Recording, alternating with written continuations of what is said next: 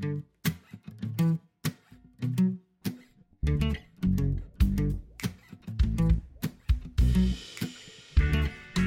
everybody. I'm Michael Carrese, welcoming you to Raise the Line with Osmosis from Elsevier, an ongoing exploration about how to improve health and healthcare.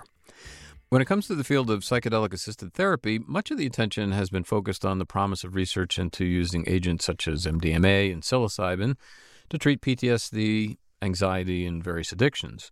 There's been less focus on other potential applications for PAT, and that's what we're shifting our attention to on today's show.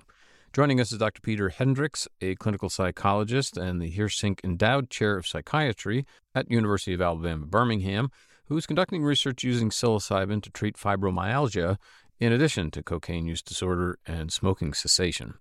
Dr. Hendricks is also a professor in the Center for Addiction and Pain Prevention and Intervention based at the university. And thanks so much for joining us today. Thank you. I'd like to start with learning about you and your background, what first got you interested in, in the healthcare field, and then particularly psychology and psychiatry? Oh, great question, and and probably among the FAQs, and you know, explaining how I got to where I am, I think for almost anybody would be a difficult question to answer. So in in one way, I want to say that I, I just sort of went with the flow and ended up here, quite surprisingly. But you know, I, I I did long have an interest in working in some field with the ability to improve the human condition, and you know, this this started really upon graduation from college. I went to the University of Virginia. I moved to San Francisco. I worked at a homeless shelter in the Tenderloin for a year. And after that period of time, I realized I'd like to better understand and study addiction and to develop more effective treatments for substance use disorders, insofar that addiction was a common thread that connected many of the clients of this homeless shelter. And so from San Francisco, I moved to Florida, of all places. It's not where I thought I'd be, only because I'd never been there before. And I was in Tampa and at the University of South Florida, I studied primarily smoking cessation. And, and you might wonder how I got from there to here. But at the time, the thought was that smoking is is a model for addiction that works quite well, especially as a graduate student who needs to finish graduate school in a timely manner. And if you want to study a, a model of addiction, smoking is a good one for a graduate student only because there are many smokers out there, unfortunately. And of the populations of people who use substances, they tend to be a bit more reliable than others. So I, I focused on smoking cessation at the University of South Florida and the Moffitt Cancer Center uh, before spending one year in Durham, North Carolina at the Durham VA. All clinical psychologists complete one year of, of clinical internship. And then I returned to San Francisco to work at University of California at San Francisco as a postdoc and to gain some experience with clinical trial methodology. And it was there that I was exposed to this line of work in, in psychedelics. My dissertation just happened to be published very serendipitously in the in the same issue of the same journal as Roland Griffiths' now landmark study of psilocybin in healthy volunteers. Oh, you're kidding. And so so I was sent a complimentary copy to my office and I've told this story many times, but it's a good one, I think at least. I was sent a complimentary copy of this issue to my little office as a postdoc and I eagerly opened this issue thinking I would I would turn to my article. And instead I, I turned to Roland's and I think at that moment I I lost all interest in seeing my name in print. Read read the article from beginning to end and I was I was fascinated because I I was raised in the 80s in the Washington D.C. area. My father was an attorney for the Department of Justice. And I, I I would guess my formative years were during the peak just say no war on drugs era you know eight of my formative years were during the Reagan administration in the DC area. And my assumption, even as a postdoc at UCSF, was well, if it's a Schedule One controlled substance, then it's it's dangerous and addictive. That's what the designation would indicate. And what's interesting is that most students of psychology would briefly skip over whatever happened in the late 60s and early 70s. Like there was this this thing that happened with Timothy Leary and, and the counterculture and you know LSD might have been their drug of choice well, that was weird, but uh, moving on. and, and that was sort of the extent of my education in psychedelics at the time. I may have thought of them as hallucinogens. You you use the drug, you hallucinate. for some odd reason, the counterculture was fond of these drugs. I'm not sure why, but that would have been the extent of thought I'd given psychedelics at the time. And, you know, my interest was was not born from any per- history of personal use. So my interest really originated from having seen this this article and really being amazed. Now, you know, I think there there are many people in the psychedelic world who come from something of a spiritual or religious background, and and I would be one of those. And it it certainly spoke to me personally that one could have a a very highly meaningful spiritual experience, one that you would label spiritual that could motivate behavior. And I think that would be intuitive for almost anybody. And I think most people, if you ask them why why do you do what you do, ultimately they would say, well, they have some sense of a transcendent purpose, something that is bigger than the self. And that can be many things to many different people. And for some people, they they might seek transcendence in a religious framework. For many people, the, their source of transcendence might be something else. I think for almost everybody, there's some sense that you're trying to make the world a better place for the people you love, your children, your grandchildren, your friends, humanity, creation, whatever it might be. So I I I, I very much did respond in a like a very positive way to this idea that there could be a drug that could tap into that sense of transcendence we have and and, and change behavior for the better. That was intuitive to me. And you know, at the time I was very interested in in getting involved in this line of work, but it, that wasn't going to happen as a postdoc. I had to wait until I had the you know the the seniority or or you know capital to initiate this line of work here at UAB and now here I am. It's 2024 now so this is 18 years later. And and I feel like I'm I'm living a dream in many ways. It's it's it's really gratifying to be working in this area. Yeah, you know, I'm glad you shared that history because I think it is hard for people to understand who are you know younger just how much stigma there was about psychedelics and and how effectively they had been depicted as you know the gateway to hell you know? I mean i'm a little older than you so i remember the tail end of you know people stories about people jumping off of roofs and all these you know horrible things that were happening and the nixon people were very strident about it. And it just it's so interesting that you know even after the Roland Griffiths sort of imprimatur of Johns Hopkins saying it's basically indicating it's okay to look at this stuff. It's still taken years and years and years, and there is still great concern. And the politics of this of this, of this is going to be very interesting about how the public at large is going to receive this idea that psychedelics are now somehow okay to use, given all that baggage. So, are, have you been, you know, sort of surprised or not surprised about how how long a progression it's been since since that first Roland Griffiths article? Oh yes. You know, I think eh, there was a point, say in maybe 2014, somewhere in, in that somewhere in that time, where the, the number of people on the planet who were really interested in psychedelics was very small and you could have put us all in one room. And in fact, we all were often in one room in Fitchburg, Wisconsin during regular Heffter Research Institute board meetings and had a had a bomb gone off in that room, there wouldn't have been anybody on the planet left really interested in psychedelics at that point. Many of us felt, well, look, this could be the first and only study I ever do, say with psilocybin, but I really believe in this, and I'm willing to take this risk because this really could be a game changer. This could really change the clinical landscape. And I think for most of us, that's where the motivation comes from in my own experience, and, and the literature is certainly consistent with this, most treatments for substance use disorder don't work very well. And we're in the midst of not only an ongoing tobacco and alcohol epidemic, but a emerging opioid epidemic. We lose half a million Americans to tobacco every year, about 100,000 people to alcohol, and close to 100,000 from opioids. And the, the treatments that we have for those who are dealing with addiction are not effective. And we need to do something to improve the lives of those who are really suffering here. And with psychedelics, the hope was we could really improve the effectiveness of existing treatments.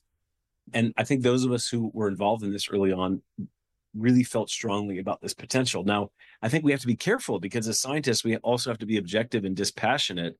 And in many ways, I would say that the messaging around psychedelics may have been too effective to the point where many of us would feel we, we should probably pump the brakes a bit. There's quite a bit of hype in the media around psychedelics. We we don't think that they will be effective for everybody every time. They're certainly not magic bullets. They're certainly not cure alls. They certainly come with a range of risks that we have to consider.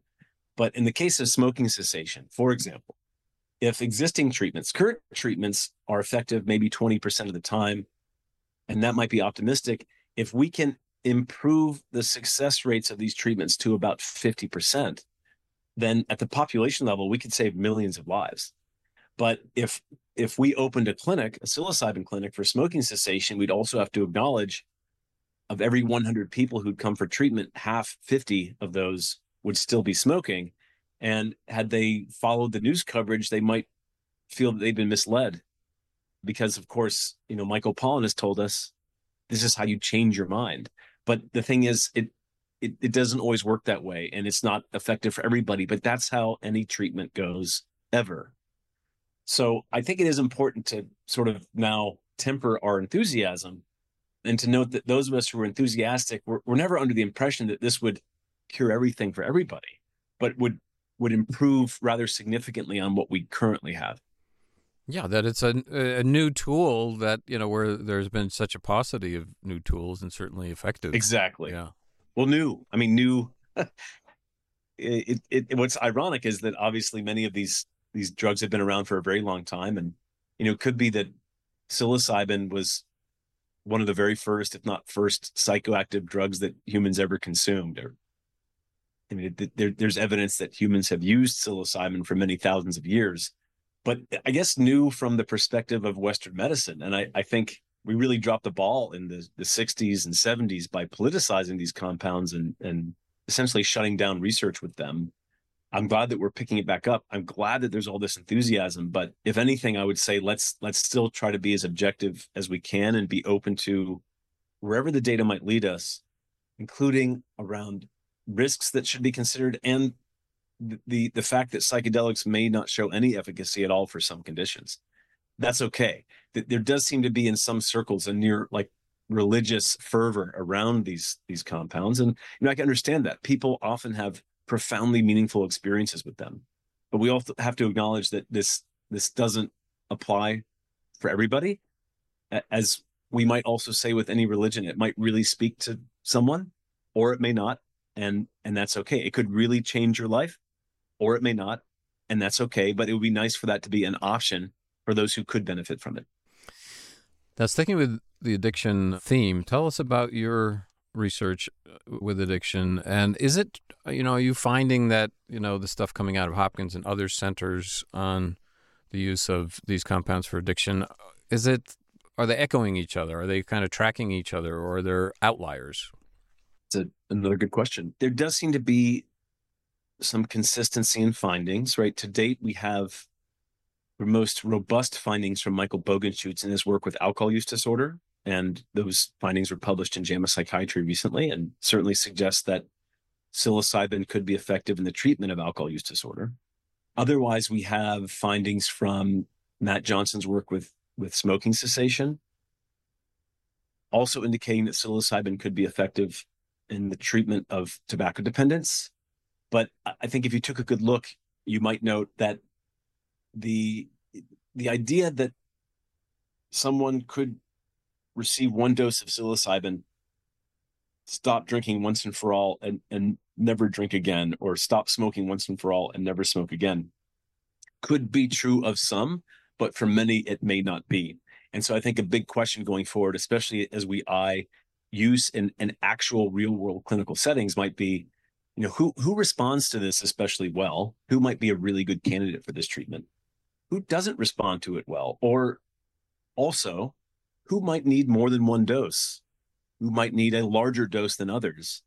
Perhaps it's the case that in the future we'd see that an experience every six months or so can maintain abstinence for some, but whereas others might only need one experience to to put the the substance down once and for all. So there are a lot of questions here, but in general, I would say yes, there does seem to be an anti-addictive effect.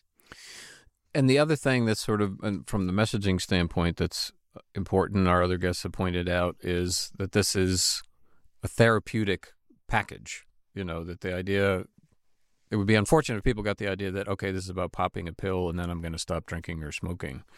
Talk about that a little bit because there have been concerns raised that the clinical research protocols that require two therapists, require sessions before, sessions afterward, that this is just not practical from a cost standpoint, a workforce standpoint, to actually get out into the real world and, and help folks?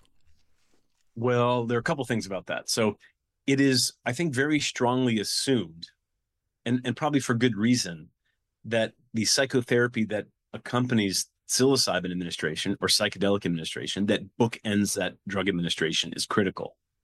And, and generally, it seems that the research would support this having strong therapeutic alliance with your psychotherapist is predictive of a, a more beneficial experience, a more pleasant experience.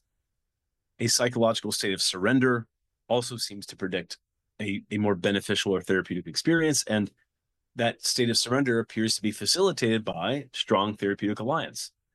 Intention also might matter. And, and there's some idea that psychedelics could open up a window of opportunity wherein behavior change is especially likely to take place. So it would make sense then to provide some sort of psychotherapy after the drug experience so as to maximize the likelihood of more adaptive behavior change. But we don't really know. I mean, there, there's never been a study that has compared psilocybin with, with very minimal intervention relative to psilocybin with more extensive intervention or, or varying levels of psychotherapy to see if there there really are meaningful differences. It, I think it's fairly safe to assume that we would we would see some differences because you know psychotherapy does work, but I guess the question is, will we ever be at the point where we could simply bring somebody into a clinic without any psychotherapy whatsoever and administer one of these very highly salient and potent psychoactive substances. And I think just as a matter of logic, we would say no. I mean, these these experiences can be very anxiety provoking. They can elicit panic, and if one doesn't feel comfortable and doesn't trust their therapist, then this could lead to some disastrous consequences. But I think the big question is precisely how much psychotherapy needs to be provided, especially if we want to come up with a, a scalable model, one that could work in real world settings. And the reality that we're we're, we're dealing with here, at least in the US, is we have managed care that will reimburse for a certain degree of psychotherapy or treatment. And managed care is going to be especially oriented toward immediate costs. The reason for that is most customers, and, and that's the term I think they would use, would would would be customers for maybe a year or two. So arguments around cost effectiveness long term cost effectiveness may not be relevant to a, a managed care company. What might be more relevant is immediate costs and immediate benefits. So I think we're going to have to come up with a business model that works. This is really critical. And if you're familiar at all with what's happening with Spravato, esketamine, you know, it's it's probably well, I'll just say it's an example of of how not to do things best because Spravato is is not doing especially well. We'll just say, in, uh, clinically speaking. Well, this is the company with a network of ketamine clinics around the country. Yeah, well, just the the, the drug itself, the the nasal esketamine, most most clinics are unable to build a business model there that makes sense. And obviously, any given clinic can't provide a treatment if they lose money on doing so. Many clinics if they're doing well, might be breaking even. And I think the general idea is because managed care will reimburse for the physician's time, but not for the nurse who has to monitor a patient for three or so hours. So there needs to be some sort of business model of managed care here that makes sense. And I'd like us to be thinking about it now. But you know, there there are a lot of big questions. Like if if this is going to be approved soon, how are we going to create a more scalable model? What precisely might the psychotherapy look like? How much needs to be provided? And there are interesting questions around dosing parameters. So if you were a patient, if you respond really well to the first dose, then might you need another? And if so, when? If you don't respond well to the first dose, then what do we do? Do we increase the dose, administer it another time? if there's some sense that you might be regressing to to baseline in some ways, let's say in the case of depression, what do we do then? Do we schedule another session mm-hmm. and, and what might the dosing be? These are all really important questions. And, and I, am really glad that there seem to be a lot of people interested in, in answering those questions at the moment. But to get to your original question, I think we do need to, to ask ourselves, like, what role does psychotherapy play? The original scientist, I think, though it's not really reported in the science, that the standards for science were not then what they are today you do get the sense that they learn through trial and error. Okay, the psychotherapy is important. We can't just we can't just bring someone into the lab, give them LSD, for example, and walk away. And there was a study where that happened, by the way. And you know, there there was still an effect that would suggest that LSD was effective at reducing alcohol consumption in this study, but the confidence intervals around the treatment response were quite wide, which you know would suggest that you can you can maximize response by by optimizing psychotherapy. Yeah. Let's move away from the real world considerations and, and, get back into research because, as I said at the beginning, one of the reasons we want to talk to you is that you're also pursuing this sort of treatment for fibromyalgia and, and other pain disorders. So tell us about the evolution of that and, and what you're finding. I want to give an answer that doesn't really get into the details because if if I do, then we'll end up talking for hours. But I think it's it's fair to say that that pain is a complex phenomenon. It's it's a it involves a, a number of different processes here, and there are certainly psychological elements. So my own thinking is is as follows: pain involves a a physiological sensation, but also a psychological reaction to that pain. We know that those who are living with chronic pain can sometimes feel very pessimistic and can ruminate on their pain and, and catastrophize in the sense they might think, okay, here's this pain. It's always going to be this way. It's never going to get better. Why is my life the way it is? And, and, you know, I guess everything's changed and I, I'll never be the way I was. I'll forever be broken. And obviously I understand how someone can feel that way, right? There's a certain sense of demoralization there. But we also know that these thought processes don't help. And those who assume a more optimistic stance tend to have a better experience with their pain. And there are a number of reasons for this. And there's also just the idea that one could get to the point where the distress, their distress tolerance could improve. Right. So if you've known any athletes, for example, they might roll their ankles or get injured in some way and they would tell you, yeah, the pain is there, but I just don't really notice it and it doesn't bother me. Right. So they would, they could potentially have the same sort of physiological experience that you might have if you also rolled your ankle. But if your distress tolerance is not quite as high, you might say, this is just awful and I can't stand it. And oh, I can't believe this happened to me. I need to go home and stay in bed. And your your athlete friend might say, I'm just going to walk it off. Now, that's not always the best way of coping with pain, of course, but the, the point I'm trying to make is there's some sense on my part that if we can alter cognitions, if we can alter psychological processes, we might be able to help people better cope with that experience of pain. Right? If we can take someone from feeling very pessimistic about their pain and feeling like it, it, it might never get better to feeling like this might in fact improve. There are things that I can do to manage my pain. If we can take people from feeling like pain is an aversive aversive experience that has to be avoided to maybe a challenge to be conquered, if we can get people to thinking that they won't always be this way and that they might improve, we we might very well see a, a pretty big improvement in in that pain experience, especially in that these changes in cognitions could could lead to adaptive changes in behavior to better manage the pain. Now, there, there are other things that might be at play. There, there could be neurobiological explanations. Now, I'm a psychologist, so of course I have a bias toward those that I just explained, but there could be also that psychedelics reduce chronic inflammation that's often to, to blame for, for pain, and that might be the case in fibromyalgia. So we're conducting a study now of psilocybin in the treatment of fibromyalgia. Like, quite honestly, we don't know whether it might be effective, and if so, how. We'd like to try to begin to answer those questions.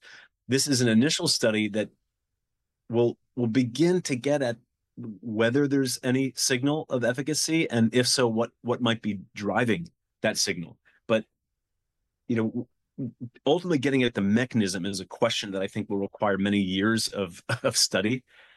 But right now, at least, my hypothesis is that we might be altering some psychological processes that would ultimately make the pain more tolerable. Oh, that's fascinating. So, on that, I'm wondering if folks that are, let's say, and I don't know how to use what the terminology is, but folks who are inclined to be more pessimistic or more likely to have mood disorders or whatever, the negative people, versus folks who are more optimistic, more buoyant, and whether it's pain or not, as challenges come into their life, they they're better positioned to handle them. Is that a dynamic here in terms of the patient population, and who might respond to the psychedelic treatment? Yeah, there there does seem to be an association between both optimism and pessimism, which are not just opposite ends of the spectrum, but maybe two unique construct constructs in a way. I suppose one could be both optimistic and pessimistic in, in different different ways. But it does appear that people who are more optimistic cope better with pain, and those who are especially pessimistic cope not so well. It appears that there's an association between the catastrophizing process, as I mentioned, and, and, pain as well. And you know why this is, it's likely that that some of these cognitions themselves can kind of amplify the subjective pain experience. And you might think to experience you may have had as an adult or a child, where if you expect something to be really awful, it typically tends to be. If in the moment you think something is really terrible, it tends to be. And in the same way, if you expect a certain treatment to help you, you might find that it would, even if you receive, say, a placebo. Right. So we generally know that that one's mindset can have a, a rather profound effect on physiological experience. You may have come across some of this research indicating that open label placebos can be effective for IBS. Yeah, amazing. Even though even though people know that they're getting a placebo, it still has a positive impact. Exactly, right? So this speaks to the the the power of of one's expectations, expectancies. I, I think what sometimes people refer to as psychoneuroimmunology, although that's a, a, a bit tangential, but still the idea here is that one's mindset can quite literally have an impact on physiological processes. Right? So if if one is more optimistic that things could get better and that they have control over their future, then they are likely to report in the case of pain less pain than if they feel things will never improve, things will always be the way they are, and there's nothing they can do to change. And you know that that is also related to this concept of growth mindset. So you know what I, I would like to see is for those who have these chronic pain issues, rather than having a a sense that nothing can improve, and this is just a, a, threat that I need to avoid at all times to sort of embrace this as a challenge the way maybe like a marathon runner would approach training for a marathon. Maybe my times aren't that great right now, but if I keep working on this, this could really get better. And I think that mindset alone will alter the subjective pain response in the same way that simply believing you've received a treatment that could work could alter IBS symptoms. You got your work cut out for you for the next hundred years to, to work your way through all of this. There are so many i mean i think we're just at the very tip of the iceberg and there there are so many questions that will need to be answered in the years to come. I really look forward to seeing what this next generation of scientists will be doing. I mean again i i would not have guessed that we'd be where we are now and it's just really a thrill to see this line of work taking off. But you know you think about it psilocybin lsd mescaline the psychedelics that we know of might also just be the tip of the iceberg because there are many other compounds that could be synthesized that would be even better. And and so I think we have hundreds of years in front of us to to really fine tune things and get to the point where we're working with just the, the right molecule for just the right condition and provided with just the right sort of psychotherapeutic support. Yeah, well put. We need to bring this to a close, unfortunately, but I do want to give you time to answer one of our favorite questions, which is, you know, we have a lot of learners and early career professionals in our audience, and we'd like to have our guests kind of share their general advice. In this case, you know, it's about perhaps students who are interested in pursuing the line of work that you're in, but if not, just general advice about approaching a career in healthcare and science at this particularly exciting and challenging time? Well, you know, I have a, a favorite response to that question and one that I share with my own students. I think a key to success is, you know, resilience and grit. Grit being persistence and passion. You know, the, if you've read, for instance, Malcolm Gladwell's Outliers, you know, he indicate there are a lot of really intelligent people out there who who may not be doing with their lives what you would expect given their IQ. Right. So somebody with a very high IQ might have a career as like a bouncer in a nightclub. That might be the example he uses. And that's perfectly fine. I don't I don't mean to besmirch anyone who chooses that as their career, but you might be surprised that someone that intelligent has chosen that sort of career. So there are a lot of really smart people out there who may not be maximizing their potential. And also there are a lot of people who are are you know fairly average who've done really amazing things. And and so the question is why is that? And my sense is that ultimately the best predictor of success is the degree to which you're willing to work and work hard. And and to refuse to give up when you really do believe in something. And i think for those of us who pursued research in psychedelics especially the handful of us who were doing this before it was you know fashionable we would all say that we were committed to doing this even in the face of sometimes the, the possibility that we could end our careers because of it.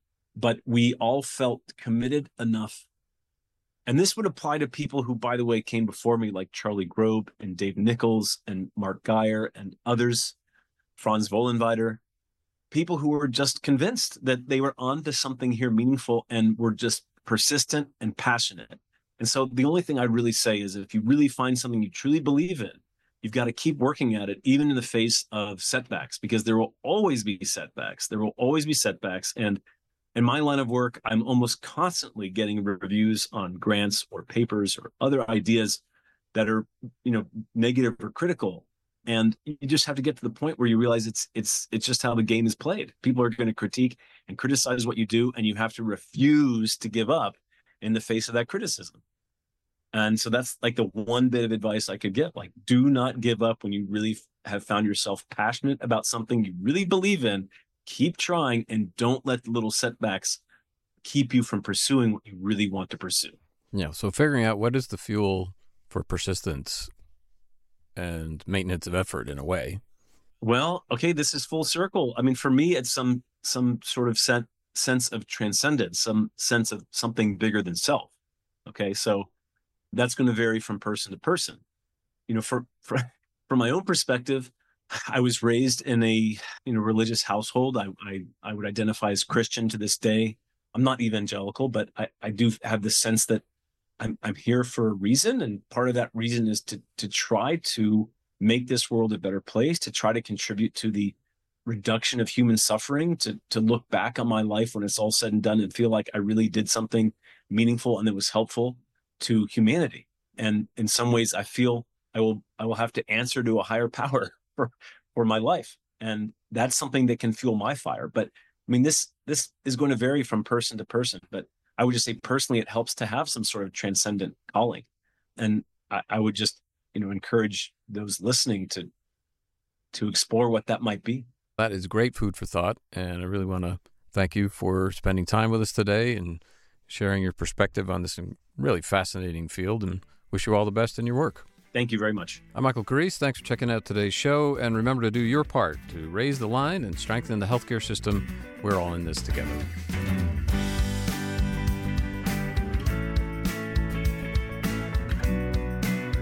If you like this podcast, please share it on your social channels. You can also subscribe to the series and check out all of our episodes at osmosis.org slash raise the line podcast.